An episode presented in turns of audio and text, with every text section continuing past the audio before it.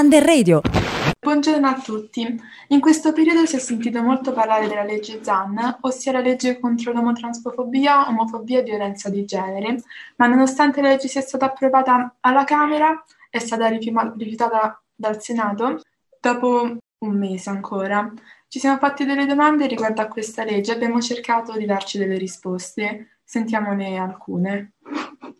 Esiste davvero un vuoto normativo e la necessità di tutelare persone disabili, omosessuali e transessuali attraverso leggi che non ci sono?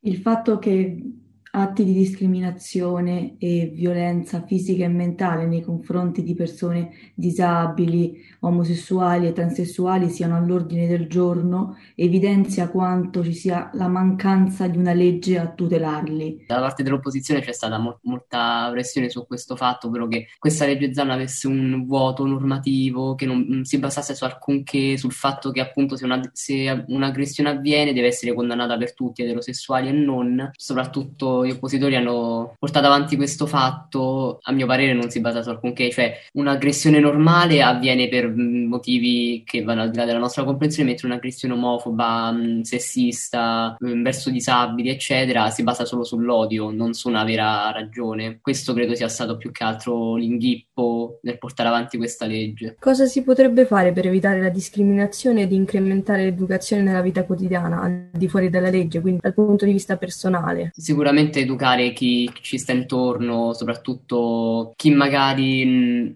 ancora non ha capito che l'amore è bello perché è vario, ognuno è libero di amare chi vuole, ma soprattutto anche eh, nelle istituzioni scolastiche, magari insegnare che eh, tutte le forme di amore sono belle, quindi non vi è un amore innaturale, è tutto un amore, è un amore puro. Soprattutto educare anche i bambini perché spesso si dice non fate queste cose davanti ai bambini, ma in realtà i bambini non nascono omofobi, diventano omofobi solo a causa dei genitori o magari di chi li educa. Quindi più che altro bisognerebbe concentrarsi so- soprattutto su questo su aspetto. E certamente un'altra cosa che, che, dovrebbe essere fatta è l'apertura di strutture per aiutare le persone vittime di questo tipo di violenze. Il DDN Zan, secondo voi, è una minaccia per la libertà d'espressione oppure può essere ritenuta una legge liberticida?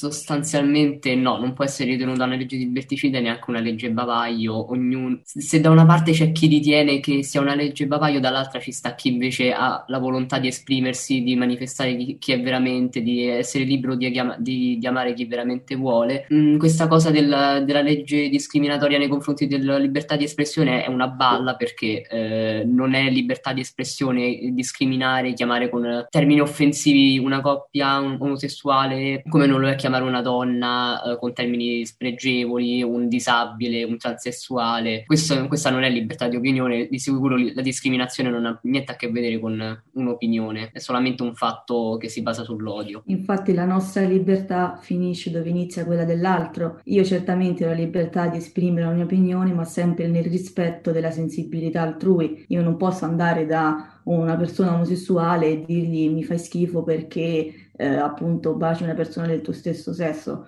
non si può associare la libertà di espressione alla discriminazione, sono due cose completamente diverse, anzi è proprio la discriminazione che va contro la libertà di espressione. Io che ho un certo orientamento sessuale sono libera di esprimere il mio essere, il mio amore, quindi assolutamente la legge Zanna non può essere definita una legge liberticida. Visto il panorama eh, odierno in cui la comunità, per esempio LGBTQ+, è sempre più attiva politicamente parlando e ha preso posizioni ferme riguardo questo decreto legge, eh, non c'è il rischio che approvandolo si possa incitare l'odio verso gli, gli eterosessuali? Il fenomeno dell'eterofobia è un fenomeno che ai giorni d'oggi non esiste assolutamente. È ovvio che tutti possono subire delle discriminazioni, ma certamente non si è mai sentito di un eterosessuale che viene discriminato in quanto eterosessuale. Sicuramente non, una coppia eterosessuale che si bacia per strada non non viene aggredita, non, non, non, passa nella mente di nessuno. È ovvio che la discriminazione si basa sulla disuguaglianza e quindi riguarda soprattutto le minoranze. E la tendenza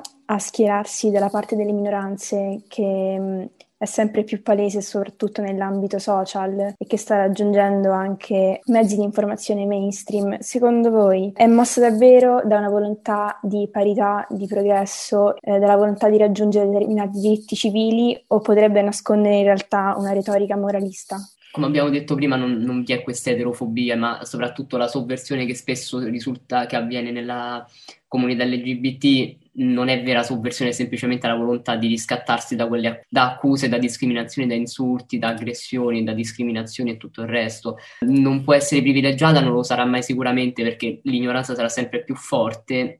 Mm, sì, la, questa legge appunto eh, è utile soprattutto per punire chi aggredisce, ma sostanzialmente non, non, ci, non, ci, si riuscirà mai a liberarsi dell'ignoranza della, e della discriminazione, quindi si cercherà di ridurla, ma mm, per quel che si può sostanzialmente. Il problema che tutte le persone omosessuali e transessuali si pongono non è io ho il problema del fatto che gli eterosessuali sono privilegiati e quindi vogliono che anche loro siano discriminati. Il, gli omosessuali vogliono semplicemente eh, essere tutelati nei confronti di violenze fisiche e mentali. Ritieni che la così grande attenzione dei giovani verso un tema simile derivi da reale sentimento riguardo un problema sociale oppure una semplice moda che distoglie i giovani da altri grandi problemi? Secondo me è ovvio che ci siano del, dei personaggi pubblici che cavalchino l'onda di opinioni political correct per eh, appunto aumentare il loro seguito è anche vero che se così tante persone eh, appunto appoggiano queste problematiche, significa che il problema davvero c'è, un, un tema non assume una risonanza mediatica soltanto perché ne parlano una o due persone, ma perché è un problema condiviso da molti.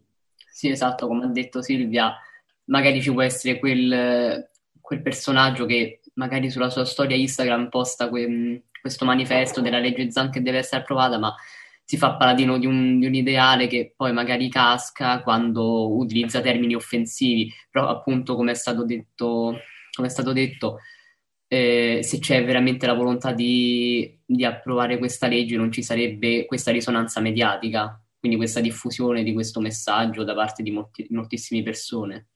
Il podcast è finito ragazzi, voi che ne pensate? Fateci sapere. Ciao!